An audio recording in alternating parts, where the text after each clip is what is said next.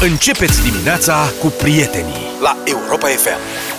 Ion și Doina Aldea Teodorovici Am început cu Eminescu astăzi 174 de ani se împlinesc astăzi De la nașterea marelui poet Mihai Eminescu Și ziarist, Poet, mă, colegul prozator, nostru. jurnalist Asta voiam să zic Coleg cu noi Noi între noi, colegii. Da. Noi între noi, jurnaliștii. Ce faci, bro? Ce vremuri, frate. Ce vremuri, da Alte vremuri. Eminescu era jurnalist Erau, da. S-a lămurit situația după- biliardului Da, mă cu scuzați. Da. popice, lăsați-l cu Eminescu.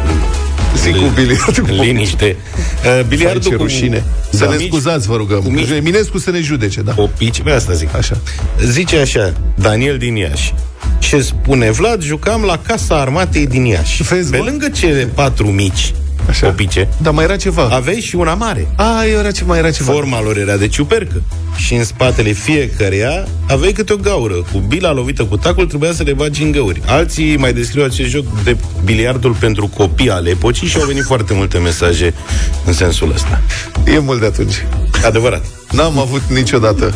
Asta era pentru copii bogați. Dar tu n-ai trecut la biliardul pentru adolescenți, înțeleg. Am trecut un timp uh, și la biliardul pentru adolescenți, dar ce se Dar întâmplă? n-ai Eu văzut am- masa de snooker. Eu am, ba da, am și jucat. Nu eram foarte bun, dar m-am străduit, dar am o hernie de disc pe spate și e complicat să Băi, nativ, mă adică apleci. aveai când erai mic? S-a făcut uh, de vreme. Ah, ok. Deci de la snooker ai Da, se tot a plecat la... și ca atare Îi făcea prelungitorul ăla. n-a fost uh, să fie, da. Da, se spunea ru- runii Multe sporturi s-au încercat. Eh. La fotbal trebuie să mă fi văzut. Am început Sunt ca convins. atacant. Da, am fost în echipa școlii. Ca atacant? Vreo două meciuri. Stăteai la pomană sau ce? Am început ca atacant. Da? Am trecut foarte repede la mijloc, am ajuns în poartă destul de urgent, cam pe la al doilea meci eram în poartă și după aia am ajuns rezervă la echipa a doua. Școli. A clasei.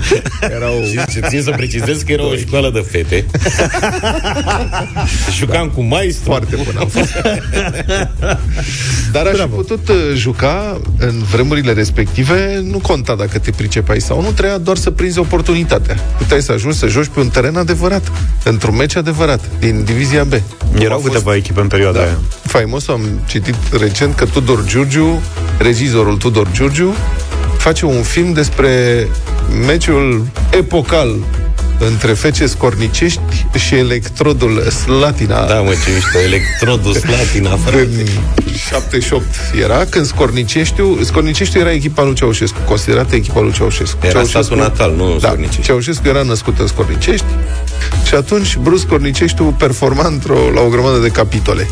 Erau mai mulți lideri comuniști, fiecare cu echipa lui, într-un fel ca și acum. Mai țineți minte când era Dragnea Mare, Fisu făcuse, ce era, la FC Telorman, FC Alexandria, ce era, Nu mă? știu cum se cheamă, da. Mamă, era o echipă care chiar avea rezultate bune, știi? Pentru că tăticul era Liviu Dragnea. Așa era și pe vremea respectivă. Nicu Ceaușescu avea și el o echipă favorită, Valentin Ceaușescu avea și el o echipă Că favorită. Valentin era cu steaua, Așa. dar Nicu nu. Mă ba da, mă avea și el, nu mai știu pe care. Miliția avea o echipă, armata avea o echipă, Securitatea securitatea, avea o Victoria, echipă, da. în general de fotbal. Mă, era cu Rapid nu ținea nimeni Da, mă, păi, da. Rapidul avea suporte Rapid Așa avea e. suporteri. Și Scorniceștiu trebuia să se califice, mă rog, să promoveze, promoveze. în divizia A. B. Era, uh, nu, era în B. și- CMB. Din CMB? Uite cine știe.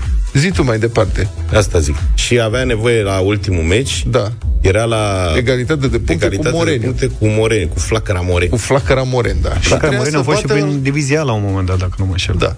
Da. Trebuia să bată la golaveraj mare, să dea goluri. Erau mai Îți dea bun mai la multe decât uh, Da. Moreniu Moreni. Și atunci s-a organizat, aici intervine Mitică Dragomir.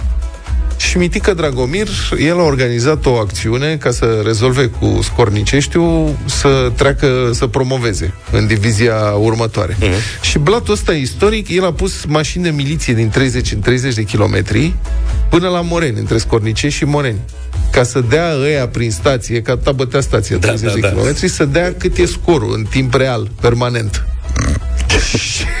Ce băi, Astfel încât băi, ce minți aveau, ăștia la Scornice să dea mai multe goluri. Acum ce se întâmplă? Scorniceștiu trebuia să joace cu o echipă Electrodul Slatina asta, care înțeleg că se desfințase de fapt. Da.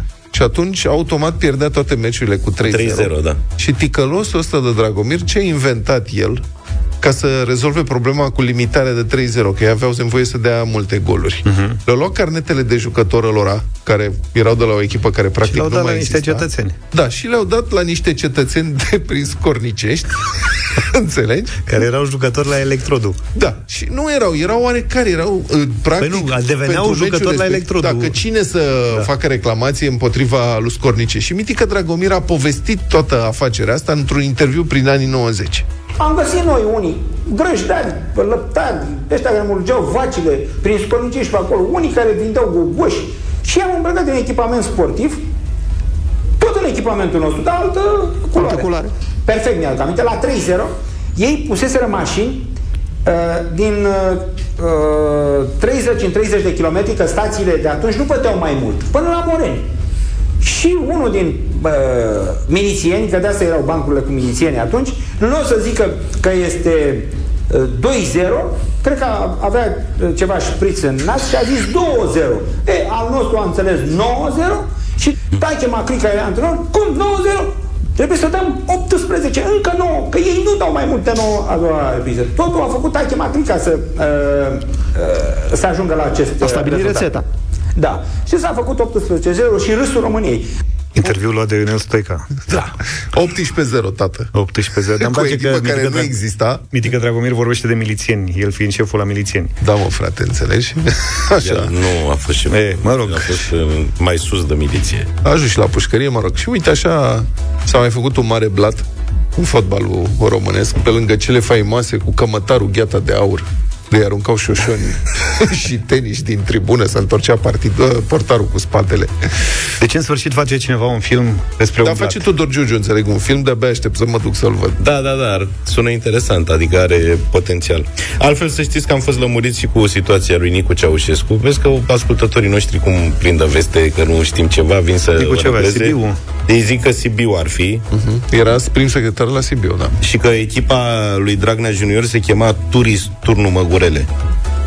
Așa, Da, mă. mă, a fost în divizia, în sub, nu știu cum îi zicea atunci. Turis Când- Turnu Măgurele, da, a fost în Liga, divizia în Liga națională, doi. divizia. Da. Nu, n-a, n-a fost. Nu, nu, nu, nu, nu, era, a na? fost în ligile inferioare, cred că a jucat și rapidul Cu în cât, perioada uh, cât urca, urca. v-au bătut? Nu cred că. nu N-a cred că n-au apucat, bătut. trebuia să prindă- Uite, o să și caut să Trebuia văd. să prindă mandat mai lung domnul Dragnea ca să apuce să vină în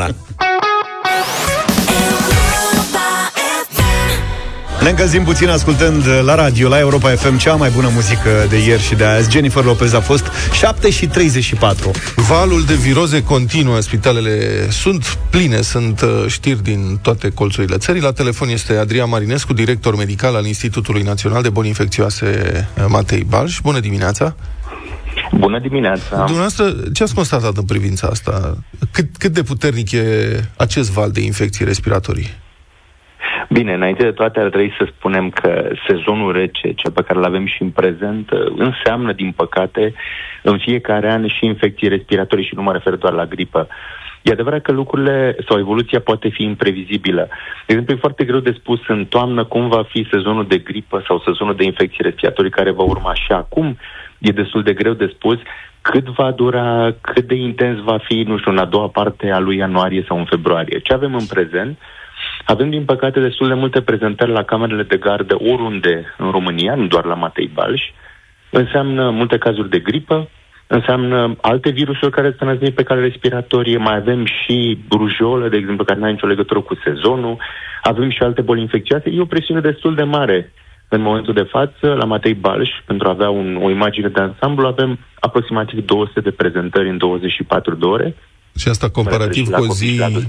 cu o zi obișnuită, cum e? Dacă punem înseamnă în context. dublu. Înseamnă dublu. dublu uh, și ca, mai putem să facem o comparație. În pandemie, când era situația m, foarte complicată, puteam să ajungem la 300 cazuri sau 250. E adevărat că atunci erau și cazuri grave cu insuficiență respiratorie, dar clar 200 de prezentări cu un procent de 20% de pacienți care au nevoie de internare înseamnă o presiune și o intensitate mare în aceste zile. Aici e fără discuție. Dar aceste infecții se și combină? Aveți gripă cu COVID sau, nu știu?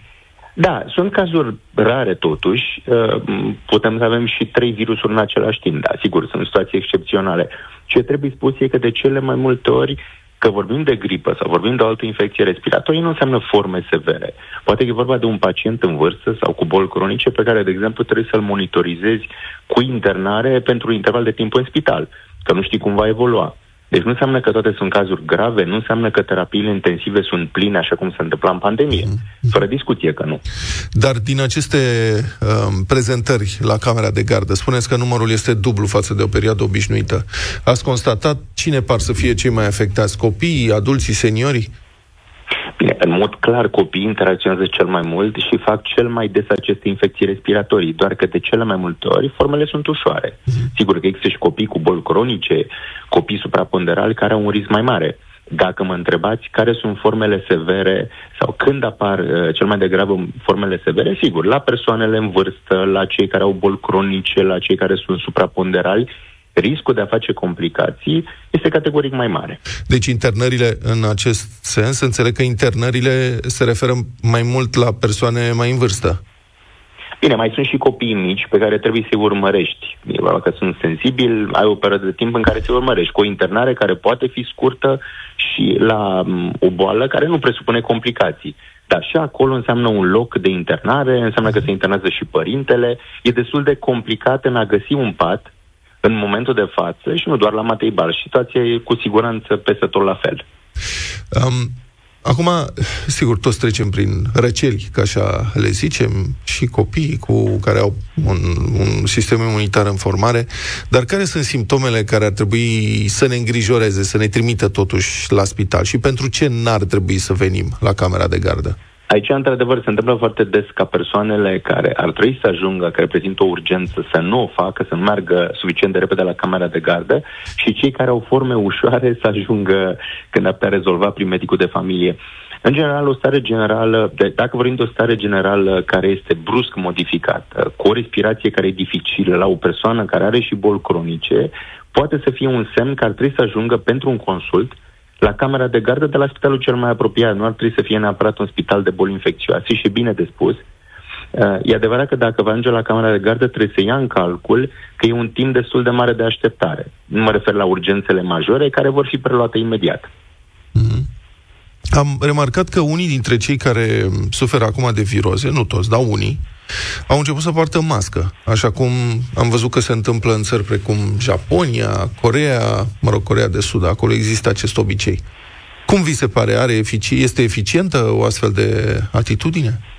În mod clar este eficientă și spuneam și în timpul pandemiei, problema nu trebuie să fie niște restricții impuse în mod oficial. Problema, metodele prin care previn infectarea, și mă refer nu numai la gripă, exact ce spuneați și dumneavoastră, sunt binevenite. E important ca în momentul în care am o simptomatologie să mă izolez în raport cu ceilalți, Bineînțeles că să port o mască, că îi protejez pe cei din ca jur. Ca să nu îi îmbolnăvesc pe cei din jur. Absolut. Și în plus, până la urmă, masca, mai ales în spațiile închise, că vorbim de mijloace de transport, că vorbim de locurile unde riscul de infectare e mare, categoric ajută. Și persoanele care au factori de risc, prin vârstă, prin boli cronice, se pot proteja în perioada asta când există riscul de infectare și o pot face categoric și cu, și cu masca. Mulțumesc foarte mult. A fost în direct în deșteptarea Adrian Marinescu, directorul medical al Institutului Național de Boli Infecțioase, profesor dr. Matei Balș. Bă, adevărat că îi mulțumesc lui Dumnezeu că nu prea răcesc ai mei, dar să te ferească Dumnezeu să ajungi pe la camerele de gardă ale spitalelor. Când ai fost ultima dată cu ai tăi, cu vreun, vreun dintre copii? Am fost anul trecut în toamnă, da. la Grigore Alexandrescu, a avut Ștefan o fisură la un deget, s-a lovit uh-huh. și a avut o mică fisură și am ajuns acolo eu, e foarte civilizat acum la Grigore Alexandrescu față de alte spitale, că e cu bon de ordine. Aha. Uh-huh. Dar aveam bunul, aveam vreo 25 de persoane în față și m-am dus la alt spital unde a fost mai ok, la Gomoiu. Mi-a spus un prieten, ce vezi că dacă ai probleme cu copilul, du-te la Gomoiu, că nu e așa popular, că e și la spitale ca la alte Se alea. pare îngrozitor să te duci, să umbli din spital până altul. Dar la Gomoiu, când am ajuns, uh, nu era nimeni la ortopedie, am dat să mă duc, nu zice, trebuie să vă înregistrați. Uh-huh. Și zice, dar ce să vezi la înregistrare se face dezinfecție acum, că a fost un caz de ceva, nu mai știu, COVID, gripă, oarevă, toamna trecută, da? Și erau raze de ultraviolete acolo care trebuiau să Băga la funcționeze o ultraviolete. oră. Am nu, văzut nu, nu, eu. în uh, cașcarabeta aia în care se făceau înregistrările, știi? Ah. Și am stat o oră ca să mă înregistreze. După o oră aveam vreo șapte persoane în față, fiecare înregistrare dura circa 15 minute. Mamă. Că se făcea un mic consult copilului, tititiz, trebuia să-i scrie în computer toate alea. Și m-am dus și am rugat pe oameni după al treilea, fiți are și el o... Asta trebuie să fac o radiografie. Vă rog eu frumos, se poate să ne lăsați, că nu durează la fel de mult și m-au lăsat în față. Dar altfel, e de stat. Altfel, dacă te duceai la un cabinet privat, îți dădea trimitere la un centru de radiografii privat și rezolvai repede. Am un Dar prieten să care a știi, fost... scuză-mă, dar să știi că la, și la, dacă te duci acum la un spital privat, e aglomerație de asemenea. Adică nu, asta nu-ți garantează că dacă ai făcut o programare, te duci și intri instant. Ultima dată când am intrat într-un spital privat, m-am dus în vizită la cineva, a fost acum două luni. Mi-a făcut test COVID. Păi se face, Era da. procedură de Da, test da, da. COVID, nu m-am așteptat. Pare că te-ai Ok. bucurat, îți era dor. Da, m-a pus, pe- m-a gâdilat în nas, am strămutat un sfert de oră. Un bun prieten a fost cu taică care în vârstă la spital a avut o problemă serioasă, adică era o urgență. A stat șapte ore. Șapte ore a stat în uh, triaj. Fraților care sunteți pe recepție, când ați fost ultima dată într-un spital? Și ce experiență ați avut? Cum vi s-a părut că este organizat totul acolo? V-ați descurcat? A fost ok? Ați fost bine primiți? Ați fost nemulțumiți? A stat degeaba? A durat Ore mult. Întregi? A durat mult. 0372 069599 Împărtășiți-ne din experiențele pe care le-ați trăit în interacțiunea cu sistemul sanitar din România în ultimele luni. Când ați fost ultima dată într-un spital și care a fost experiența? Ați plecat mulțumit sau din potrivă? 0372 069599 Vorbim în câteva minute. 7 și 49 de minute. Da. V-am întrebat uh, care este ultima voastră experiență când ați fost când ați fost ultima dată într-un spital. Cum ați interacționat cu personalul de acolo, cum ați fost primiți, dacă ați plecat mulțumiți sau nemulțumiți. Și hai să începem cu un uh, telefon alături de noi. Este Adrian. Bună dimineața! Bună Salut, dimineața, Adi. Adrian. Uh, bună dimineața! Salut, salut. Uh, eu uh, sunt într-un uh, final de experiență, să zic așa, cu un spital. Nu știu acum dacă e uh, chiar uh, propriu spus spital. E vorba de o experiență cu unitatea de primiri urgențe din uh, un oraș pe care nu, nu aș vrea să-l discreditez, dar este catalogat uh, recent ca fiind de cel mai uh, Hai, cu, domnule, cu cea mai spune-o. bună calitate a vieții din, uh, din primele 10 din uh, Europa. E parcă. foarte complicat. Unde ești, domnule, spune? Da. Uh, practic, uh, uh, deși vorbim de o unitate de primiri urgențe, bă, tot, tot, tot procedura a durat aproape 10 ore de la momentul la care am intrat pe poarta uh, unității până la momentul la care, să zic, am uh, primit un diagnostic și o continuare a a rezultatelor printr-o internare, să zic așa. 10 Acum, ore. Deci ai stat 10 ore la urgență la, în camera de gardă? Asta îmi spui? Uh, Sau da, te-au internat și după aia ți-au făcut procedurile? Uh, nu, nu, nu, e vorba de uh, tatăl meu, eu doar l-am însoțit, dar... A fost uh, internat sau a stat în încăpere în camera de gardă? uh, am stat, uh, practic, din momentul în care am intrat până în momentul în care s-au finalizat investigațiile, uh, 10 ore. Deci de la 10... A fost internat seara în până acest timp? A fost băgat într-un salon în timpul în care i-au fost făcute aceste investigații sau a stat pe un scaun în încăperea de primire de la camera de gardă? Uh, pe scaun a stat cam uh, 5 ore, să zic așa. Și unde s-a în întâmplat care, asta? Practic, uh, în uh, Cluj-Napoca. Înțeles. În Cluj. Mulțumesc Mulțumim foarte tare mult. Hai să continuăm și cu un uh, mesaj. Neața, băieți, sunt Claudia din Brașov. Ultima mea experiență a fost săptămâna trecută la Spitalul Județean, când am așteptat pentru un concediu medical 3 ore. Dar de ce te-ai dus pentru un concediu medical la spital? Concediu medical nu se dă de medicul de familie? Ba, așa știu și eu și cred că și asta e unul dintre motivele pentru care uneori se aglomerează inutil Da. camerele de... Din, știu. nu camera de gardă e vorba aici, ci spitalele în general. Dar și la camerele de gardă, cum spunea și domnul Marinescu, vin mulți oameni a căror prezență acolo nu este justificată. Ca ai văzut, spunea că sunt oameni cu viroze ce nu necesită internare în spital și care vin mai degrabă la camera de gardă decât cei care într-adevăr ar avea nevoie de așa ceva. Și uite, avem, de exemplu, uh, un mesaj cu o poveste de la Spitalul Universitar din București. unde o ascultătoare a ajuns cu cineva cu o urgență, o fractură și capul spart. Am ajuns la ora 18, iar internarea a fost de-abia la ora 2 noaptea.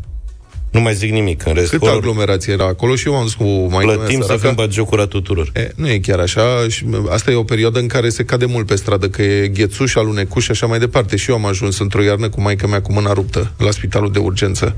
Și acolo zicea că era invazie. Adică, da. și e adevărat, am stat mai multe ore până când au reușit să o vadă, să-i facă o radiografie, să-i pună mâna în gips. Mm-hmm. Dar nu era ca și cum oamenii respectivi ar fi plecat în pauza de masă și nu era nimeni. Nu, medicii chiar munceau, numai că era foarte multă lume. Cristina, bună dimineața! Bună, Cristina! Neața, Bună, bună dimineața. Oare accept, se acceptă și review-uri pozitive? Da. Sigur că da. Cum, Doamne, iartă Uh, Eu am o experiență tot din Cluj-Napoca și vreau să vă zic că am avut o problemă și eu și o problemă fetiță, nu grave, dar în două ore am reușit la Spitalul Clujana să mi se facă internare de zi, să mă consulte de două ori, să mi se facă internare de zi și analize și să primesc un feedback. Foarte ceea tare. ce la privat, ceea ce la privat nu am reușit. Da. Uh, iar fetița mea face un tratament la dermatologie în Cluj, unde programările se fac online și programările diferă 10 minute sau dacă așteptăm mai mult, știm că doamna doctor este în operație, acum nu zic nume, dar nu, eu am văzut, de la 6 dimineața sunt acolo și au operații, au gărzi, deci dacă așteptăm un pic nu înseamnă că stau la cafele. Mulțumesc. Mulțumim, Cristina, pentru Foarte tare, feedback-ul tău. Uite mesaj de la Galați. Zice, am fost acum 11 ani la urgențe stomatologice. Era vorba de un absces galopant la o măsea și trebuia umblat pe canal cu un ac pentru a se drena infecția. Puteți să credeți că nu aveau disponibil un ac stomatologic în valoare de 5-7 lei? Nu era vorba de un echipament sofisticat de sute de mii de euro, ci de un banalac. Întreb pentru ce plătim asigurări medicale. După o noapte de suferință am fost a doua zi la un cabinet stomatologic privat care a rezolvat infecția cu 500 de lei, din care 350 radiografie și 150 de lei extracție. Există cabinete stomatologice de stat? S-ar putea să mai Nu, existe. Există, da, există urgență medicală de stat. Aha. Mama a lucrat la Sfântul Ioan, la stomatologie. La... Uh-huh. Da, da, da, există. Ștefan, bună dimineața! Bună dimineața! Salut! Aș vrea să vă povestesc experiența mea de la Spitalul Universitar din București, unde am ajuns cu ambulanța suspect de infarct la vârsta de 33 de ani. Wow. A fost uh, o experiență bun, plăcută între ghilimele. Am fost surprins plăcut de serviciile pe care le-am primit acolo. Adică te-au începând salvat. De la, Repede Uh, și nu, că- eficient. Uh, nu, a fost, am fost doar suspect de infart. S-a dovedit că nu am făcut un infart, deși m-au ținut, uh, adică m-au ținut vreo 48 de ore sub observare la terapie uh-huh. intensivă. Uh-huh. Mi-au făcut toate investigațiile posibile, necesare, fără să cer, fără să intervin în vreun fel, fără să simt în vreo clipă că ar trebui să dau ceva cuiva. S-au comportat exemplar cu mine. Mulțumim. Toți, de la asistente, doctori, absolut toți. Mulțumim, Ștefan! În uh, sprijinul primului mesaj pe care l-am difuzat în dimineața asta, au venit mai mulți ascultători și ne explică m, medicul de familie dă concediu de familie de concediu de Medical. medical doar pentru 30 de zile. Mai departe trebuie să te adresezi unui medic specialist. De aia s-a dus doamna în spital și a stat 3 ore. Paul, bună dimineața! Salut, Paul. Bun, bună dimineața. Ultima mea experiență în 30 noiembrie cu Nicuța de 4 ani de zile, după câteva scaune repetate cu sânge, la 12 fără 20 noaptea am ajuns la uh, UPU Spitalul Județean din Arad. Am fost ținuți circa 7 ore în toi de noapte, de la 12 fără 20 până aproape de 7 dimineața, cu un copil de 4 ani. Am început să fim băgat în seamă de-abia la ora 4 dimineața. Copil de 4 ani care, repet... Dar de făcea ce? sau Adică sângenia. care e motivul pentru care a durat atât de mult? Ce se întâmplă? Am, am ajuns, efectiv, nu ne-au înregistrat, au dat să ne înregistreze, după care ne-au înregistrat, ne-au spus că nu e grav din punctul lor de vedere și trebuie să așteptăm. Bineînțeles, după atâtea ore în care vezi copilul obosit, agitat, nu mai are răbdare, Mhm.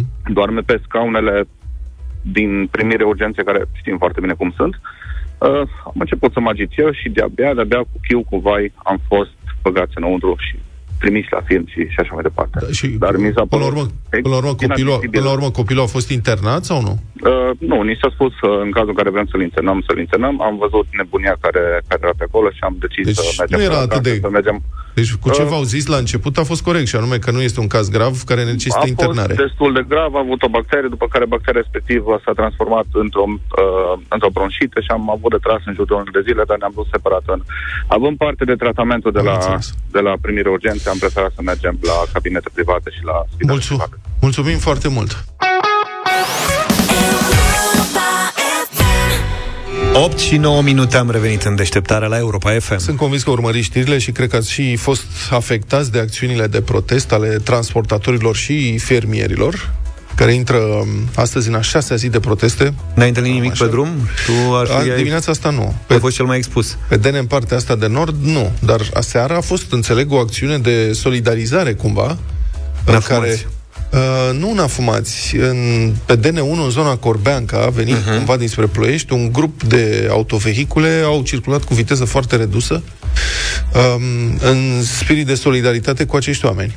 Uh-huh. Și s-a circulat foarte greu acolo. Deci, ceea ce părea la început așa o acțiune întâmplătoare, localizată, prin care câțiva oameni nemulțumiți încercau să atragă atenția, se transformă sau s-a transformat deja într-o acțiune de amploare națională, care este imposibil de ignorat și nu mă refer la politicieni, protestatarii blochează traficul auto în jurul câtorva orașe mari, uh, cum ar fi București, Constanța, am văzut că s-a întâmplat și în Arad, uh, și în alte locuri. Adi se ducea, colegul nostru se ducea în weekend, a fost până în Alexandria și acolo era un sens giratoriu blocat, un sens giratoriu crucial, deci pe aici pe acolo se întâmplă câte ceva de genul ăsta. Se mai blochează și drumurile către unele puncte de trecere a frontierei. Revendicările acestor protestatari sunt multe și foarte variate, se referă la rate bancare, la prețul RCA, la tranzitul cerealelor ucrainiene, la controle mai puține pentru verificarea subvențiilor APIA, etc. Interesant că, deși au existat mai multe întâlniri între protestatari și reprezentanții ai guvernului, protestele continuă, oamenii sunt nemulțumiți și spun că nu au ajuns la nicio concluzie, deși inițial miniștrii au dat comunicate optimiste. La telefon este Cezar Gheorghe, expert în piețe de mărfuri agricole și fondator Agricolum. Bună dimineața! Bună dimineața, mulțumesc frumos pentru invitație. Cu mare drag, oricând, ce, explicați-ne ce se întâmplă, ce vor oamenii aceștia, de ce sunt atât de furioși? E, În mod, să spunem clar, efectiv, a fost uh, un efect generat ca o reacție în lanț, care a început în luna martie 2022 și astăzi am ajuns la un, să spunem, la un climax al uh, fermierilor români. Da. Fără a cădea în uh, patimă sau uh, a, a, să spunem, a sublinia uh, un efect care s-a întâmplat astăzi, trebuie să spunem lucrurilor pe nume în mod foarte corect. Acel conflict care a izbucnit în Ucraina a făcut ca efectiv calea de travers ale cerealelor ucrainene să fie prin România. Însă, de la bun început, Ucraina fiind o țară foarte mare și cu o legislație, să zicem, uh, birocratică, cu un efect a, a, la, la autorităților extrem de corupt, acolo s-au întâmplat enorm de multe evaziuni. Pe scurt, barcul vândută cu geanta de bani, fără acte, fără absolut nimic, ceea ce a creat niște discounturi enorm de mari, care efectiv au penetrat în piața locală a României. Dar explicați-ne un lucru, că se vorbește despre tranzitul cerealelor ucrainene. Ucrainenii au folosit rute terestre din România, sau asta era, uh, asta era planul, cât timp le-au fost porturile blocate de uh, marina militară rusă. Dar când spui tranzit, înseamnă că cerealele respective trebuiau să ajungă în porturi românești și după aceea să plece mai departe. Cum să fi influențat asta piața cerealelor din România? S-au vândut cereale sau se vând cereale ucrainene în România? În 1 mai 2023 s-a instituit acea restricție la import pentru mărfurile ucrainene. Cu toate acestea, România a importat din originea Ucraina 1,2 milioane de tone. Tot acest răstimp. Pentru că uh, s-au folosit, să spunem, niște chichițe contractuale, iar perioadele de livrare ale contractelor aflate în derulare înainte de 1 mai au fost prelungite. Ca și cantitățile contractuale care au fost amendate cu cantități mai mari, identic pe aceleași contracte. Mai mult decât atât, în frontieră și vă spun uh, că am fost în frontieră, am fost în Giurgele și am văzut cum se întâmplă lucrurile, camioanele sub toate formele, pe unde intră ele, nu sunt cântărite, nu sunt verificate din punct de vedere al tonajului. Astfel că intră pe teritoriul României supratonate, adică la un nivel de 34-35 de tone pe agregat, pe cap tractor și semi-remorcă, cu o simplă brichetă. Se moaie sigiliul și se descarcă 10-12 tone și se vând efectiv în piața românească la niște prețuri extrem de reduse. Mai mult decât atât. Asta e o problemă de corupție din punctul dumneavoastră, de, de corupție a sistemului de control românesc sau de insuficiență organizatorică? Pentru că noi am dat Eu aici aș știri numi-o, despre da, eu aș- faptul că nu se cântăresc camioane cam pe nicăieri la intrarea în țară în România. Nu sunt scanere, nu se cântăresc, este totul foarte Este relativ. vorba de, da, este vorba efectiv de o nepăsare, iar tot la fel pe perioada verii am notat uh, cum că marfa ucraineană intră și poate tranzitează sau rămâne în România pe baza contractelor vechi, dar niște facturi subdimensionate. Adică dacă semințe de fără să să spunem, în acel moment uh, aveau o valoare de 500 de dolari pe tonă, în facturi erau înregistrate sume de 240-250, fapt care a subdimensionat baza de TVA pentru statul român.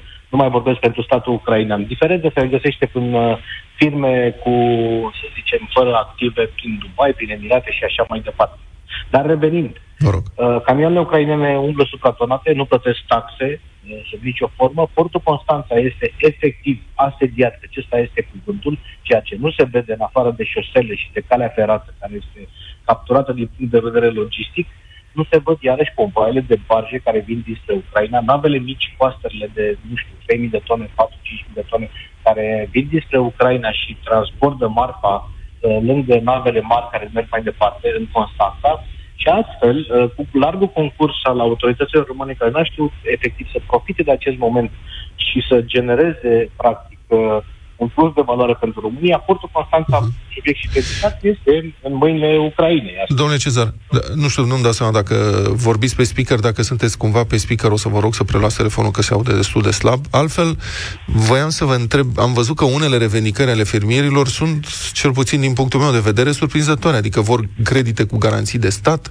sau credite pentru fermieri care au risc bancar ridicat, totuși Adică, în momentul în care oferi un credit cu garanție de stat, te aștepți ca el să devină neperformant și asta înseamnă că trebuie plătit de restul cetățenilor.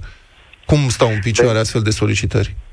Astfel de solicitări sunt un pic, să spunem, uh, nerealiste, pentru că dacă vrem să vorbim lucrurile, uh, lucrurilor pe nume, a fost o perioadă de timp în care fermierii din lipsă de cunoștințe sau din convingeri proprii nu au știut să profite de acele spike-uri violente de preț în ceea ce privește marfa ucraineană și să, și să vândă efectiv la acele prețuri. Mai mult decât atât, uh, dacă stăm să judecăm în mod corect, transportul, logistica a crescut cu circa 60-70%, deci niște bani care sunt extrași din uh, buzunarul fermierului, acele taxe care s-au impus companiilor care au 50, peste 50 de milioane de euro de la 1 ianuarie și firește și băncilor se reversează direct la fel în prețul mărfurilor și acest port Constanța care efectiv uh, este asediat de marfa ucraineană și aici nu este vina niciunui exportator român, țin să subliniez acest lucru, pentru că oamenii aceiași fac treaba, au să spunem uh, obiect de activitate să ruleze acele terminale și nu este vina nimănui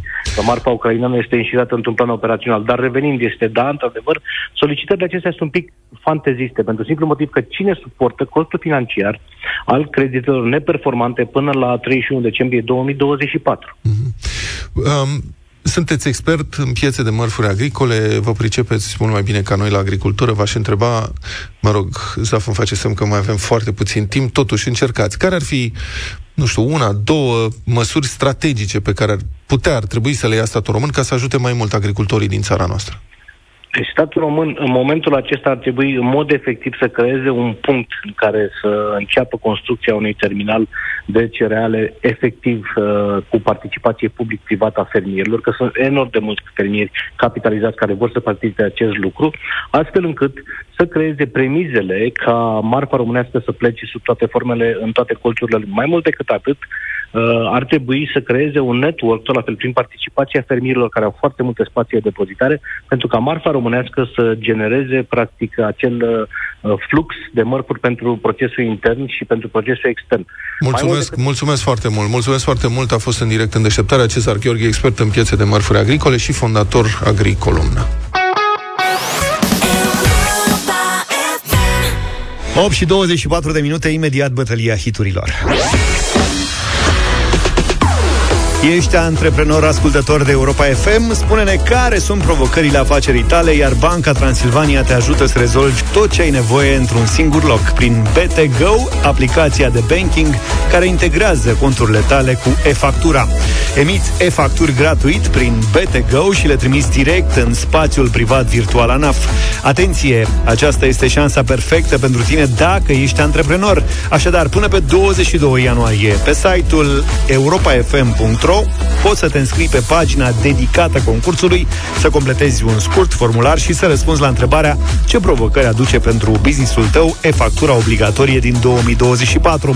Vom alege șase câștigători prin tragere la sorți care vor putea să-și promoveze afacerea aici, la Europa FM, într-un mini-interviu. Prinde șansa, participă la concursul BT pe europafm.ro și succes în afacere! Luca, ce avem azi la bătălie? Astăzi la bătălia hiturilor avem artiști italieni, iar eu vă propun prieteni pe Maria Naționale cu hitul ei Ciao Ciao. Era lui la tenerezza che cercavi Un abbraccio sai che è l'ultimo è difficile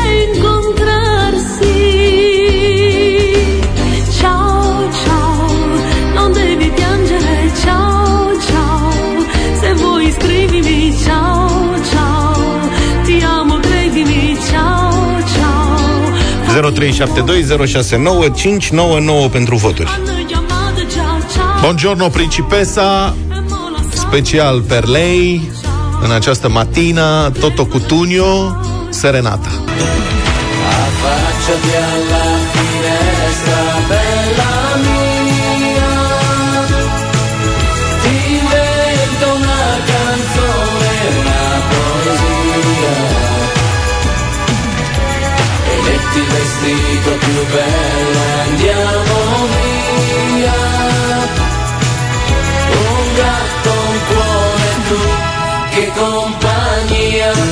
propun o piesă care n-a fost niciodată la Europa FM, se numește Cisara și aparține unui băiat și unei doamne, cuplu, mare cuplu în anii 80, Albano și Romina Power. Devi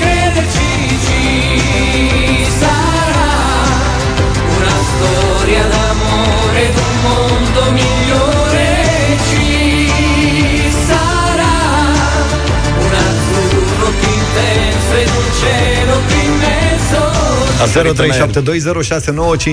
Ce mai spui numărul că e centrala blocată astăzi? Da, Dar, poate, da, Oamenii na. sunt mari fani ai muzicii italiene. Liviu, bună dimineața! Bună dimineața, Liviu! Bună dimineața, Maria Naționale, mulțumesc! George, bună dimineața! Salut, George! Vă salut cu respect, Maria Naționale, bineînțeles. Cristian, bună dimineața! Salut, Cristi! Bună dimineața! Bun Albano! Na! Na. și Romica. Și Romina. Da, da, da. Romica. Mulțumim! Claudiu Neața! Salut, Claudiu. Claudiu, salut! Dimineața sau ciao, ciao ragazzi! Ciao, Ciao, ciao! tutti. A, bine! Foarte frumoasă piesa Mariei.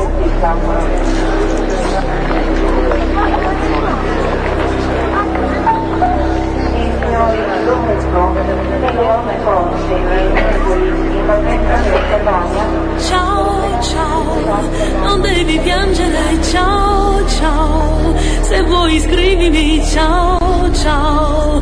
Ti amo, credimi, ciao, ciao. Vedrai che io ritornerò. L'hai voluto appena appena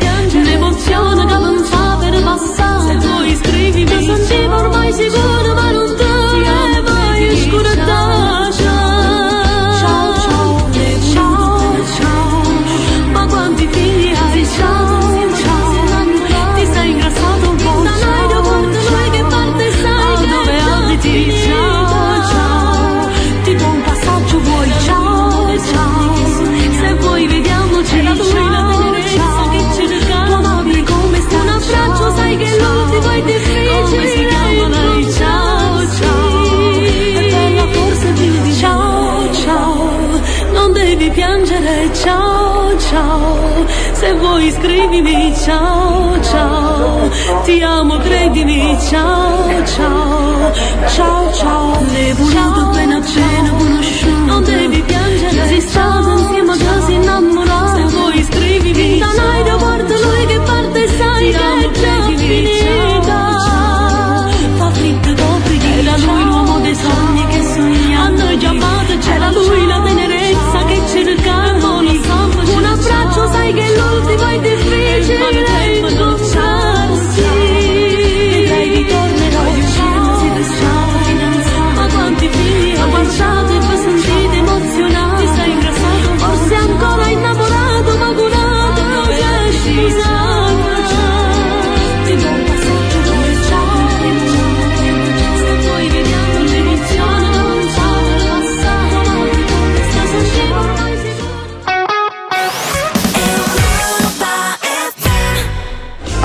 de Liric, pentru că 8 și 36 între timp. Controversă foarte mare în Polonia. După ce s-a aflat că la, s-a aflat că la CFR-ul lor, au și CFR, adevărul CFP. că ei au CFP.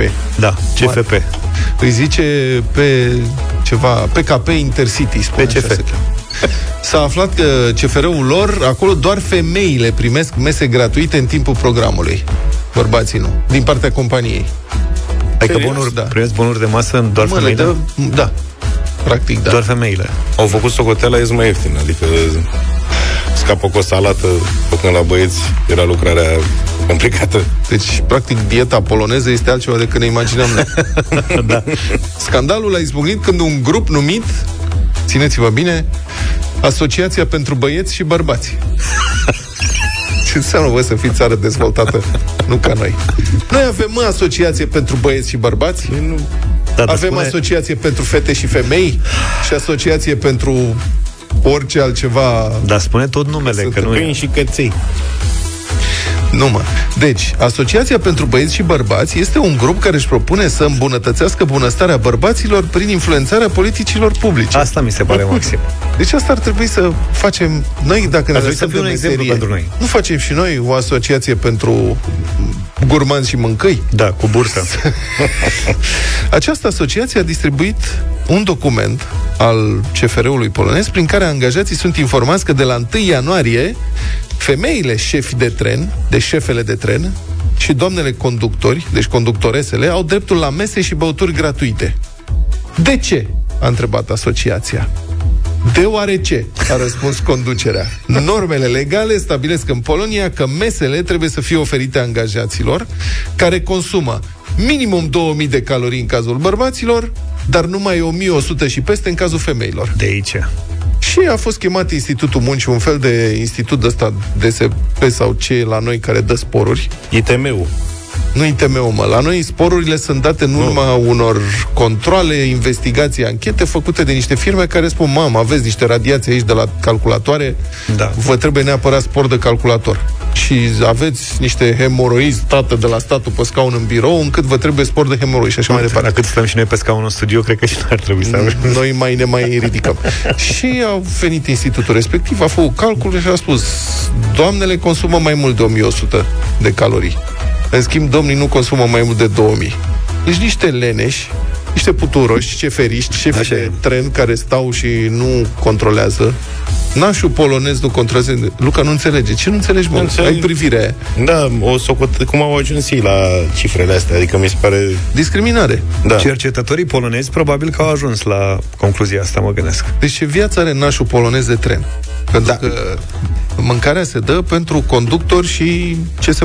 Dar asta este o normă a, a, a căilor ferate Poloneze. poloneze. sau în general în societatea poloneză femeile dacă consumă mai mult de 1100 de calorii primesc hrană și bărbații eu. Asta Adică, e... adică mă întreb dacă în Polonia este lege da. femeia dacă consumă peste 1100 primește masă gratis de la guvern. Asta zic. Și, bărba- și bărbatul în general cum ar fi? Și bărbatul peste 2000. Foarte. Protecție socială. Să fie ca un fel de caragiale polonez, să, să se dea, adică statul să dea care-i treaba lui de stat. Corect. Să dea la toată lumea câte o masă gratis, în cazul în care consumă mai mult de 2000. Ar fi o treabă, nu? Dacă vă băgați să fiți în Consiliul Director, eu fac acest ONG pentru noi, bărbații oropsiți. Da, bărbații oropsiți. Să facă și la noi. Dacă ai Să consum se mai facă. mare de 2000, să nu-ți mai impoziteze bonurile de masă. Aud că acum vine o sarcină fiscală nouă pe bonurile de masă. Da. O să ne nenorocească bonurile și așa mărâte de masă. Da. Așa e, adevărat. O să plătim pe bonurile de masă ceea se. Băi, nebișiște, nu puteau să știi. Contribuții. După, avem și noi două E contribuții, simplu, CAS, spui con- CASS, în loc să fie CAS și BTL, să, ceva să nu semene. Dar spune contribuții, pur și simplu. Contribuții. Da, deci îți iau banii, sunt de pe bonulețele tale de masă și așa puțin. N-are nimic, Luca. O să consumi mai puține calorii. Dacă stai și N-aveți mănânci bonuri de boburile masă și de-aia faceți pe nebunii. Faci fasting. Da. Te apuci de fasting. Da. Voi aveți, apropo de asta, dacă voi aveți beneficii la serviciu, ne zice și nouă, ce beneficii aveți voi, fraților, de la serviciu? Aveți bonuri de masă, aveți vreun spor pentru ceva, Dom'le, înțeleg că primiți sunt ceva în plus. vacanță și pe alea am înțeles că Sunt se plătesc companii în taxe. această țară unde se dau vouchere de vacanță. Tare asta. Adică primești bani să pleci în vacanță. Mie bomba mi se pare, uite, fratele meu care este IT-ist, ăsta, softist, cum se cheamă, programator. Da. Are masaj la birou. Băi, nu cred. Da. Să știi că și noi avem un fotoliu de masaj. Nu, lasă fotoliu. Are masaj uman. Păi da, dar e bonus ăla, nu vezi mai că- șmecher. Vine omul cu Vine masa un de... om și îți face masaj cervical, bănuiesc. Uite, o să-l întreb, nu știu dacă e cu masă. Îți face cervical, știi? Ai când stai la birou și înțepenești de ăsta, îl chem pe ăla. Nu e adevărat, serios? Maestre, Ajutați-ne și dați-ne idei Da, nu, ce serios. beneficii aveți la serviciu, Da. ce primiți în plus pe lângă salariu, indiferent că e vorba de bani, Da. bonuri sau alte servicii, uite Mai e- genul ăsta de masaj. Mai e cineva care primește masaj la serviciu? În afară de ocazionalele palme virtuale peste scăfărnie peste pe ceafă. care... Nu, dar serios acum, ce avantaje aveți uh, prin contract la locul vostru de muncă? 0372 069 599, numărul nostru de telefon. Vă așteptăm și cu mesaje, mesaje audio pe WhatsApp 0728 3 de 1 3 de 2. Uh, Prin contract, ce vă oferă în plus angajatorul în afară de salariu?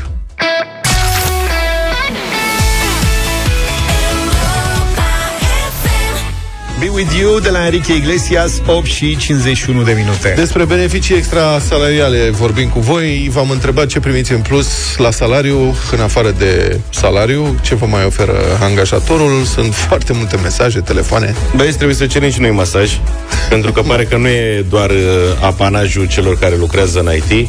Avem mesaje din contabilitate, iată din telecomunicații, zice Mariana, eu lucrez la o companie de telecomunicații și beneficient de masaj la birou 15 minute pe săptămână. Dacă reușești să te înscrii când se dă startul vinerea la ora 15. Îți dă seama ce e vinerea la 15. Pe bătaie. Înscrie la masaj! Haide, băi! Florin, bună dimineața! Florin, salut! Bună dimineața! Bună, te rog. Într-adevăr, se înscrie de luni la noi. Se fac înscrierile începând cu ziua de luni, dar Stai, este o stai. platformă. Nu... Tot, tot la masaj? Păi la ce? Da, tot la Bă, masaj, dar tot la ce masaj. masaj e prima dată când auzi că se dă Masări masaj? sunt în țara asta. Da, dar este foarte ok, fiindcă acele 15 minute te deconectează. Este Evident. un scaun special și se face cervical și pe zona spatelui. Mâini, deci e foarte ok. Cap, dacă dorești, este, este foarte relaxant. Practic, te te pune pe linia de plutire, să zic. Aha, te pune pe rotițe. Deci și asta altceva e- în afară de masaj mai primești sau v-au păcălit cu masajul? Hai că-ți dau un masaj și lasă să... Nu, nu, nu ne-au păcălit. uh, Ne-au, avem și o poliță suplimentară de sănătate, care într-adevăr este foarte bună. Vezi? Fiindcă dacă apare o problemă, practic dăm telefon în call center și nu este să așteptăm cu lunile, cum se întâmplă la sistemul, na- în sistemul național. Uh, De obicei se fac programările de la o zi la alta. Sunt și cazuri în care se pot face la o săptămână cel mult. Deci o asigurare de sănătate privată ai, în plus. Da. Și stomatologică sau numai medicină generală? Nu, nu, doar medicină generală. Aha, ok. Una peste alta. În ce domeniu lucrezi, poți să ne spui? Uh, da, sigur, stați mai puțin. Că sunt atent și la Domeniu, atât. Uh, domeniu. Zi și firma dacă Uh, domeniul vânzări. În vânzări. Ok. În vânzări e mare lucru, în IT e chestie generală. Uite, fii atent. Masaj pe un scaun special 15 minute de, de două ori pe săptămână. Mic dejun, sucuri naturale carbogazoase, fructe, fresh de portocale, cafea, apă îmbuteliată, relaxation room pentru un power nap, adică să dormi un pic, da. să-ți revii, și Playroom cu biliard, Xbox, tenis de masă. Toate astea la Microsoft România, ne scrie un ascultător. Însă un beneficiu foarte interesant mi se pare cel primit de uh, soția lui Paul, da. și anume că primește zile libere vinerea și lunea în cazul în care sărbătorile legale pică în weekend. Ceea ce mi se pare o descoperire privat? senzațională. La privat? Nu ne-a dat detalii. Dar ideea e că dacă e sărbătoare și e în weekend, îți dă vineri sau luni liber în contul acelei zile de sărbătoare. Și iată un alt mesaj interesant. Angajatorul ne cumpără o grămadă de dulciuri. Ciocolată, banane, vodcă, bere, cola. Când avem o zi plină, lucrăm la restaurant. Oricând avem nevoie de liber, se adaptează programul. Dacă avem nevoie de avans, primim. Taxiul e plătit în fiecare zi. Putem să mâncăm oricând ne este foame. Iar cafele, câte vrem. Ăsta e jobul Și noi avem pentru cafea. noi. Apă de băut, dacă vrei. Stai seama cum e să lucrezi la o cârciumă și să mănânci cât vrei, să bei cafele cât da. vrei și să-ți mai ia și dulciuri Și tu și primești vodcă. aici. Ai apă, ai Mulțumim cafea. pentru mesaje și Ți-a oferit, telefoane. ai fierbător gratis. Aveți să revenim cu subiectul ăsta.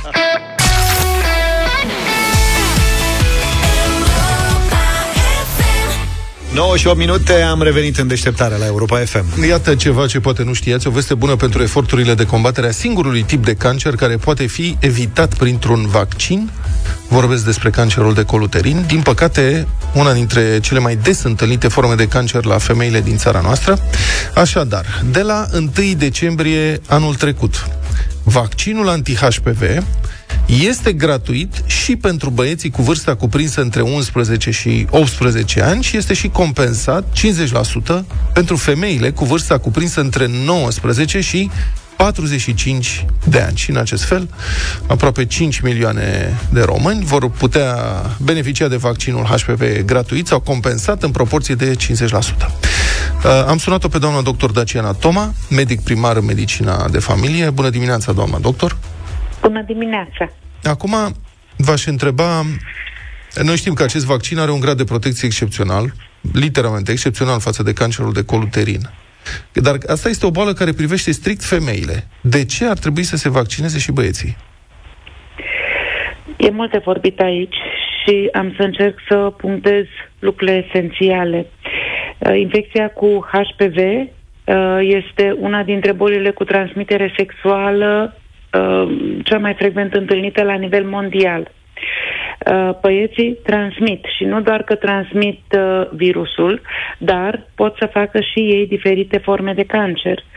Uh, pentru că noi obișnuim să vorbim de cancerul de coluterin atunci când vorbim de infecția cu HPV, dar omitem uh, să vorbim despre cancerele orofaringiene și acestea sunt, deci la nivelul gurii, da? Uh, și acestea sunt în uh, proporție de 72% provocate de virusul HPV. Uh, evităm să vorbim despre cancerele uh, anale, despre cancerele uh, peniene, tipuri de cancere care apar și la bărbați. Uh, pentru că modul de transmitere al uh, virusului este uh, preponderent pe, care, pe cale sexuală, dar nu doar printr-un uh, contact sexual uh, penetrant, ci și prin uh, contact cu uh, zone de piele infectate. Și atunci, tot ce este legat uh, de uh, activitatea sexuală, poate, dar cu o persoană infectată, poate să ducă la uh, infecție cu virus uh, HPV. Uh, și dincolo de cancere, în practica mea, ca asta obișnuiesc să uh, le povestesc tuturor, uh, există acele, tot legat de uh, infecția cu HPV, există acei negi genitali, condiloamele genitale. Uh, când uh, apar pur și simplu niște negi. Că Acum, ce înseamnă negi, asta știm cu toții, da? În uh, diferite zone, da? În uh, uh, zona genitală, în zona uh, perianală, unde au fost, uh, unde a fost contact cu tegumentul uh, respectiv, cu, te- cu un tegument uh, infectat. Uh, aceste uh, modificări sunt uh, absolut că sunt dezagreabile, asta, hai, poate mai înțelege, dar sunt cu manifestări neplăcute, uh, cu durere, cu sturime, cu sângerare, cu, iar tratamentul lor este uh, dificil. Și iată că avem suficiente motive uh, pentru care să ne gândim de ce este importantă vaccinarea. Pentru că vaccinarea este cea care uh, te protejează împotriva manifestărilor care, uh, acestor manifestări, că vorbim de cancer, că vorbim de uh, negii genitali. Uh, vreau care, este, care că... este vârsta recomandată pentru Re... vaccinarea anti-HPV? Pentru că vorbim de prevenire, nu că tot asta spunem. Da. Vaccinul previne, previne pentru evident. că vorbim de prevenire, este absolut clar că ideal este ca vaccinarea să se facă înainte de începerea activității sexuale. Și așa cum am spus înainte, nu e vorba de activitatea sexuală uh, printr-un contact uh, uh penetrant. Pentru că noi de multe ori uh, zicem, uh, a, copilul meu uh, nu și uh, nu, nu-și începe încă viața sexuală. Foarte bine dacă aveți un dialog uh, suficient de solid și consistent cu copilul și, te, și știi că lucrurile sunt sub control, dar asigură-te și că nu are altfel de curiozități și altfel de practici. Pentru că, uh, da, și aceste practici pot să ducă la uh, infecție cu HPV. Și atunci este absolut clar de ce este importantă vaccinarea înainte de a intra în contact cu virusul și cu suficient timp înainte, astfel încât organismul să poată să uh, construiască anticorpii necesari. Doamna doctor... Dacă o să fac vaccinarea cu o zi înainte, n-aș zice că va fi tocmai uh, mm-hmm. eficientă. Mulți dintre noi uh, am avut contact uh, cu ceea ce se numește papiloame, acele excrescențe... Exact. Da? da. Uh, ele da. sunt papiloamele sunt cauzate de același virus despre care vorbim? Sunt tulpini. Altă tulpină. Alte tulpini. Uh-huh. Adică faptul că ai, ai papiloame exact. de-astea uh, e un uh, semnal Acum, de alarmă? Adică care, are vreo legătură? Depinde care papiloame, dar inclusiv legii de pe mână sunt, uh-huh. uh, uh, sunt provocați tot de anumite tulpini ale uh, acestui virus. Uh, virusul da, papiloma virus, uh, adevărat, are... E adevărat că numai două dintre tulpinile acestui virus nu, sunt cele susceptibile să provoace cele mai multe cazuri două, de cancer de coluterin, nu? Exact. Două dintre ele au risc foarte crescut. Mai uh-huh. sunt și altele. Acum, vaccinul care e la noi pe piață piață are 9 tulpini, mm. dintre care o parte, deci uh, vorbim de tulpinile 16-18 cu risc ridicat, cu uh, cel mai ridicat risc pentru cancere, dar vorbim și de uh, protecție împotriva tulpinilor 6-11 care sunt responsabile pentru aceste papiloame. Uh-huh. Adică acest vaccin merge nu doar pe ceea ce înseamnă cancer, ci și pe ceea ce înseamnă uh, negii, verucile, cum vreți, gondiloamele genitale. Persoanele care au astfel de papiloame uh, pe gât, pe mâini, pe așa mai departe, uh, pentru ei ar fi un motiv în plus să sunt se lucruri vaccineze? diferite, pentru că sunt lucruri diferite, pentru că uh, acum uh, astea nu neapărat uh, sunt leziuni care să te îngrijoreze pentru sănătate. Uh, uh, deci, chiar având o infecție cu un uh, virus papilom, cu o anumită tulpină, uh, nu înseamnă că ai uh, că te-ai protejat, că organismul dezvoltă protecție împotriva celorlalte tulpini. Mm-hmm. Și atunci, dintr-o dată, uh, discutăm altfel. Uh, noi ca, uh, nu știu cum să zic, ai trecut prin uh, varicelă și mai probabil ești protejat toată viața. Nu. Aici vorbim de uh, o familie de de virusuri care are, la care s-au descris până acum vreo 200 de tulpini, din care 100 uh, uh, pot să apară la om. Și sunt foarte multe care se pot uh, întâlni la mhm. om, generând diferite tipuri de manifestări. Doamna doctor, revenind la cancerul de col uterin, spuneam că e una dintre cele mai des întâlnite forme de cancer la femeile din România. De fapt, la noi incidența cancerului cervical e de aproape 3 ori mai mare decât media europeană și de, de peste șase ori aici mai mare explica, decât uh, exact, cei din țările cu venituri ridicate. De ce e așa de rău la noi? Uh, pe de o parte vorbim de partea de vaccinare, pe de altă parte vorbim de uh, modul nostru de a ne îngriji pentru sănătate. Din nefericire, uh, dar poate aici vorbim și altă dată, uh, femeile din România nu înțeleg faptul că este absolut im- esențial să faci periodic examinare Papa, examen uh, Babeș Papa Nicolau. Uh, și acum dacă tot zic de asta că e absolut uh, uh, esențial să faci uh, periodic uh, ecografie mamară sau mamografie pentru că, da, cancerul de col uterin și cancerul mamar sunt cele uh, mai frecvente cancere întâlnite la uh, femeile din România și din nefericire încă cu mortalitate uh, foarte ridicată în condițiile în care sunt cancere tra- tratabile. Tratabile, asta este formidabil. Încă mai am o Dar întrebare ceea mai mult ce, scurt. Nu un pic, ceea ce dumneavoastră a spus la început, în mod absolut fabulos, uh, cancerul de col uterin este unul dintre puținele tipuri de cancer care chiar poate fi prevenit. Dacă pentru cancerul mamar nu am cum să previn acest lucru, pot doar să fac mă, să iau măsuri ca să depistez uh, incipient, cancerul de col uterin poate fi prevenit. Po- foarte pe scurt, care este experiența țărilor unde ratele de vaccinare anti-HPV sunt ridicate? Uh, cel mai uh, uh, țara cu experiența cea mai bună este Australia, unde uh, programul de vaccinare a fost gândit astfel încât rata de vaccinare este foarte mare și au început și cu vaccinarea uh, băieților din timp și a fost acceptat, a fost uh, un grad mare de acceptabilitate. Uh, s-a constatat faptul că au fost a scăzut um, uh, numărul de cazuri de cancer de col uterin undeva la 70%, a scăzut cu 90% uh, numărul de cazuri cu de uh, condiloame de acești negi genitali, iar uh, uh, infecția cu HPV, cazurile de uh, tineri infectați cu HPV a scăzut cu 70% din momentul în care uh, acest, uh, uh, acest proces a fost uh, aplicat, uh, vaccinarea a fost aplicată pe scară largă. Mulțumesc foarte mult, a fost în direct în deșteptarea dr. Daciana Toma, medic primar de medicină de familie. 9 și 22 de minute, surprinzător, de obicei Vlad e cel care insistă cu piese rock la radio și așa mai departe, dar de data asta Luca a venit cu o propunere. E o propunere pe care la rândul meu mi-a făcut-o unul dintre ascultătorii noștri, Cosmin, a zis, ia, vedeți băieți, a- mi-a trimis-o mie să vă arăt uh, și vouă. Gata, frate, s-a înțeles, nu te mai scuza, este foarte tare. Este un cover după Back in Black al uh, băieților de la ACDC. Stai că vedem dacă e foarte tare, că nu știm dacă e foarte tare. Eu votez pentru. Dar de data deci coverul este, vocea este feminină, este o domnișoară sau doamnă, domnișoară da. foarte drăguță, Sara Lera o cheamă, n-am auzit de ea. Mama are o voce care mi s-a părut remarcabilă și absolutamente difuzabilă Nu la te mai radio. pronunța. Eu Nu aș te băga mai asta în pronunța. playlist imediat, dar mă gândesc să facem așa. Noi difuzăm piesa, da. toată sau măcar o parte din ea. Toată.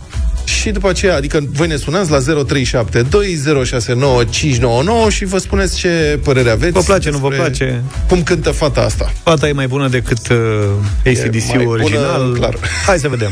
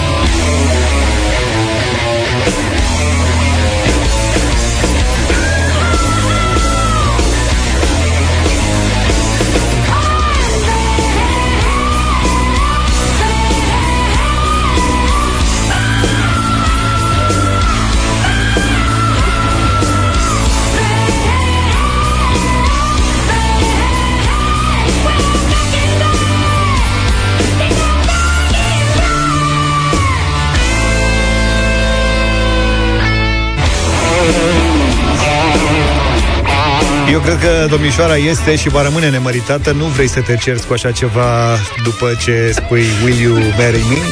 Hai cum Cineva zice, nu trebuie să spună de două ori să duci gunoiul. Zici că șefa mea când e nervoasă scrie mi hai din bac. Uite, vezi? 0372069599 Nu e prima experiență Back in Black Am mai cântat și piese după Aerosmith, Scorpions sau uh, Iron Maiden Deci, da, trăiește place. în lumea asta Îi place energia. Da Hai să vedem ce spune Florin, bună dimineața Salut, Florine, ce zici? Neața. Neața, băieți, Cum se o, da, o, da, o, da. Îți place, a? Muzică, muzică, știi, și cum ziceau cineva dintre băieții fani de la radio, muzică, nu zgomot. Aha. Am înțeles. Să o cauți pe net. O cheamă Sara. Se scrie cum se aude, fără H, fără nimic. Sara Loera. Loera, cred. Mișu, bună dimineața Neața. Salut. Neața. Salut, ia zi. Tu ce zici? 100% da. Eu uite, frate. 100% îți place, nu? Hai, 0372 069 599 Bună dimineața, Tinu Salut, Salut, Tinu. Bună dimineața, băieți, îmi place la nebunie. Aha. Uh-huh. Uite, numai voturi pozitive. Mesajele sunt împărțite. Da? Da. Mai Sunt și la unii un care concert. Al care fetei. spun, de exemplu, oribil ce zbieret, ăsta nu este rock. Sau altcineva spune că asta n-are, frate, nicio treabă cu ACDC. Ok. Sunt însă și mesaje laudative, la fel ca apelurile telefonice. Cerasela, bună dimineața Bună, Cerasel. Hai de dragă, bună dimineața, băieți! Bună!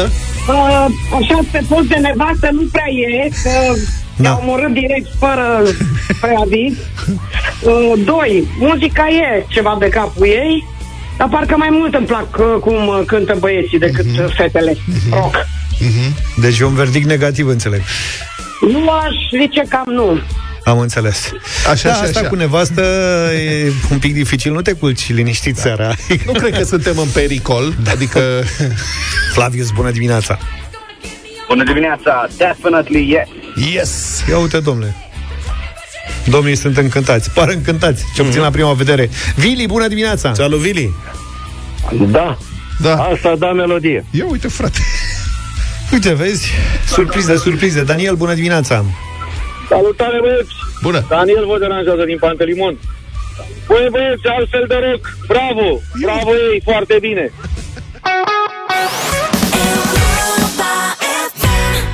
Enjoy the silence Am ascultat, ascultat de Pești Mode 9 și 36 de minute Ce mai ascupați, uh, prieteni? Mă scuzați Să ascupăm ceva. Da, mă. S-a întors roata o mare firmă din America, s-a săturat de mașini electrice. Compania americană de închirieri și leasing auto Hertz își vinde mașinile electrice și cumpără în schimb mașini pe benzină. Trădători Anunță CNN. Oamenii fac business. Și dacă Păi la cum, nu business ăsta e merge, viitorul? Băi, aparent nu. Hmm? Ce- Noi ce facem acum cu toate prelungitoarele alea pe care le-am cumpărat ca să tragem curent din apartament de la etajul 8? Da. Am mers în weekend, am luat un taxi, era un domn cu o Tesla, mașina lui, a zis că este super mulțumit, cel mai fericit, n-ar schimba niciodată, ever, nu știu ce. Stă 20 de minute, a spus maximum să-și încarce mașina. Sigur, stă în fiecare zi. Eu alimentez totuși o dată la 2-3 săptămâni. Apropo de asta, merg și eu cu un uh, autovehicul electric, un ID, nu știu cum. Da. Așa, tot în, Volkswagen. în weekend. Uh-huh. M-am așezat uh, în mașină, am plecat și după două minute s-a deschis geamul de lângă mine. Un deget. Și eu m-am uitat, zic, bă, l-am atins, zic, nu vă spărați, zic, l-am atins eu din greșeală cu cotul și nu se deschide singur. Păi zic, care ideea? Și domnule, se deschid pe rând sc- uh, geamurile din spate, repet, un deget, ca să se dezaburească parbrizul. Că zice, fii atent ce se întâmplă. Zice, ia fii atent. N-a A- avut îi bandă arăta ventilator, autonomia, are autonomie, avea 278 de kilometri. Zice, dacă pornesc dezaburirea manual, și a pornit-o, de la 278 s-a făcut 248. Da. Și ce vezi, scade cu 30 de kilometri, ceea ce e 10%. Corect. Dacă o opresc, mașina știe și își deschide automat succesiv geamurile din spate câte un deget, cât să se dezaburească habitaclul, ceea ce mi s-a părut foarte O să interesant. deschide și portiera am mers pentru curent mai puternic.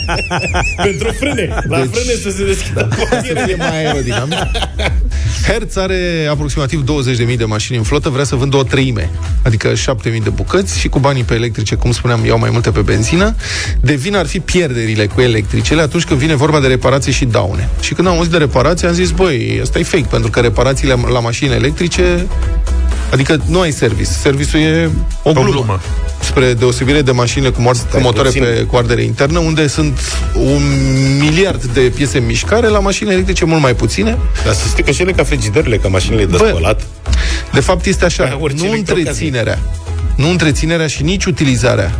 Acestea nu costă mult. Însă problema apare când se strică mașina sau e implicată în vreun accident. E ca la iPhone-uri, mai bine îți dă unul nou. Da, directorul general Hertz spune așa, reparațiile în cazuri de coliziuni și avarii la un vehicul electric sunt chiar și de două ori mai mari decât cele asociate unui vehicul Mhm. mm-hmm. comparabil cu motor cu combustie. Deci dacă o lovești sau dacă chiar se strică, nasol.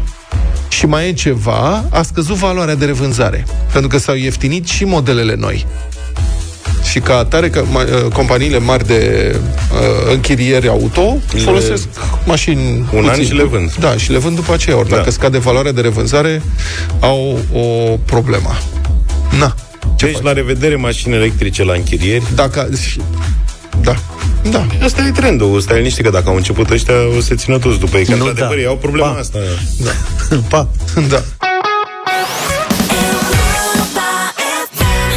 9 și 46, de unde săptămâna trecută ne plângeam că nu prea avem piese pentru radio voting, pentru că e început de an și artiștii sunt în Bali sau Thailanda. Avem un Așa? set de piese pregătite deja pentru săptămâna asta, iar prima dintre ele vine de la Mira, Dor de tine.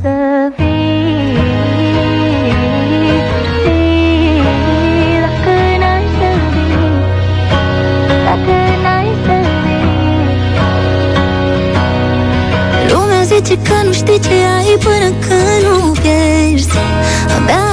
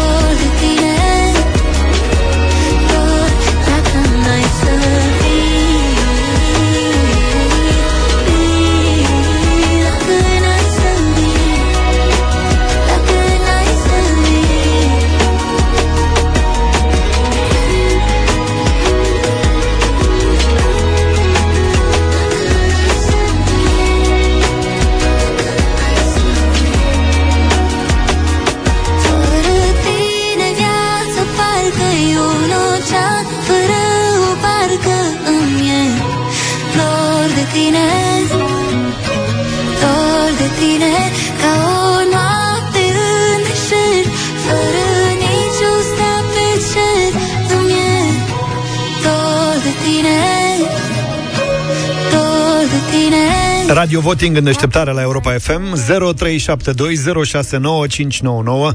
Mira, Dor de tine se numește piesa E lansată acum câteva zile Hai să vedem dacă vă place sau nu Aurelian, bună dimineața! Bună, Aurelian! Bună dimineața, un mare nu. Ok. Sunt multe melodii care sunt lălăite, se trag de câteva note în stânga-dreapta, nu, categoric nu. Mhm. Bine, adevărul că vine și dificil după acele ACDC. Mm, nu faceți cine o comparații, să- că n-are nicio legătură. Ăla e un super hit de acum cât? În 30 de ani sau mai bine? Am zis că așa vine, așa vine dificil. Deci hai să vedem dacă o salvează cineva pe Mira 0372069599. Gabi, bună dimineața! Bună dimineața! Bună dimineața! Băieți, pentru stilul vostru de muzică pe care l-a abordat, este, eu îi dau un da, pentru că, în general, a, m, cântăreții nu sunt prolifici la început de an. Mulțumim tare mult! Mulțumim tare mult! Trebuie să facem o, nu, trebuie să facem o pauză neapărat. Eu acum, da, stați cu noi, uh, trebuie să vă explic ce se întâmplă. Nu l-ați mai auzit pe Luca. De Pentru ceva că vreme. s-a întâmplat următorul lucru. Niște prieteni de la BCR au venit și ne-au adus un tort foarte mare și foarte frumos. Da, ca să ne treacă mai bine această zi da. de Blue Monday. Așa. Și dacă eu și cu Vlad ne-am gest- continuat emisiunea, mulțumim tare mult pentru tort. Singurul care a dispărut și care are cuțitul în mână o, un set de farfurii și, mă rog, este Luca. Că sunt o gazdă bună și... Deci omul organizează, organizează acest tort de 10 minute a, a, a ras deja un rând de tort Da. Stai puțin, să, să spunem, întâi a mâncat el o porție și după aia... Trebuie să vezi cum e, că nu poți să te apuci să servești lumea dacă, dacă nu era E ce bun? trebuie. Da, mă. E ce trebuie. Radio, puteți să vedeți dacă intrați pe Instagram uh, pe pagina Europa FM sau oricare din paginile noastre găsiți acolo pe story imagini. Uh, Ștefan, bună dimineața! da, da, tai o porție, dar mai, mai micșorează, mai ia și el un pic. Da. Stai mă că nu mai avem timp să facem radio voting. Hai. Ștefan, bună dimineața! Bă, scuze, scuze, vă rog. Salut, băieți! Salut! Îmi pare foarte rău dacă să începem săptămâna un mare nu. Cu nu. Nu crezi, Ștefane, tu, care ai votat numai pozitiv toată viața ta. Laura, bună dimineața! Bună dimineața! Bună, Laura. Un mare da pentru Mira. Mulțumim! Mulțumim pentru vot. Tony. bună dimineața! Salutare, Salut, Tony. Tony! Bună dimineața, domnilor! Bună! Vă salut! Mm-hmm. Cu respect! Salut! Domnilor, eu vă urmăresc pe vremea când avea știri în fiecare noapte, din oră în oră. Așa. Sunt vreo 23 Asta. de ani de atunci. Ceea ce nu-mi place mie la postul ăsta de radio că ați omis să dați Denis Rusos. Nici măcar o melodie cu Denis Rusos. Vrei mâine să începem cu Denis Rusos? De când îți zic? Da, chiar vă rog. Bine. Bine, Bine la 7 Zic cu Mira, cum o vezi pe Mira? Mira 7 să fii pe recepție. Da, e bună, e bună. E bună. Mulțumim. E bună. 0372069599 George, Neața. Salut! Neața, neața băieți. Uh, ce să zic, da pentru ACDC, uh, Mira, din păcate nu. 3-3 în momentul ăsta. Mă, mă miră chestia asta, e un pop atât de inofensiv, dar Andrei, bună dimineața! Bună, Andrei! Alo, bună dimineața! Uh, categoric nu, e o plângăceală. Nu știu, e muzica românească e foarte tristă în ultima vreme, nu se mai face nimic pozitiv, uh, happy, așa. Nu, toată lumea plânge, nu știu, mi se pare prea... Dar Elton John cu Sacrifice ți-a Categoric. plăcut? Poftim? Elton John cu Sacrifice ți-a plăcut? Uh, atunci e ok, da. Nu, puțin, că el vorbește de o tendință. Era la fel de tristă. Îți Da. mulțumim oricum pentru vot, Andrei. Cristi, bună dimineața! Salut, Cristi!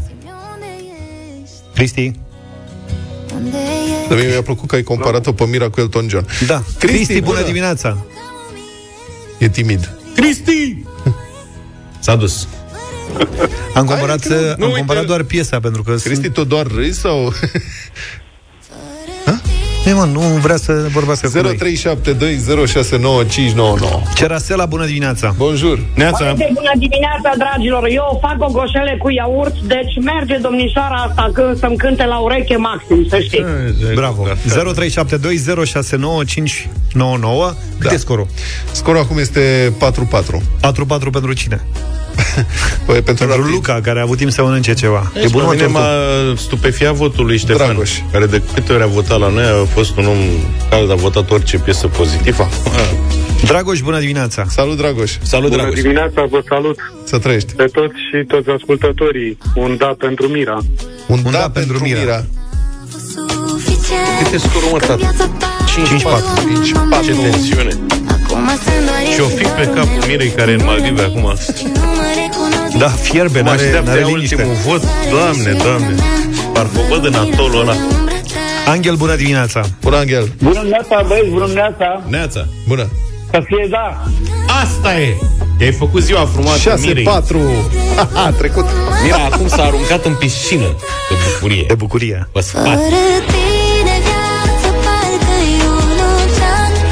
Noi am mai stat, dar trebuie să ne grăbim un pic. Luca a tăiat deja câteva porții de tort și atunci uh, trebuie să, să ieșim și noi să-i facem loc lui Sorin care vine cu Europa Express. Am făcut o tăietură, am gândit să fie mâncat cu mâna.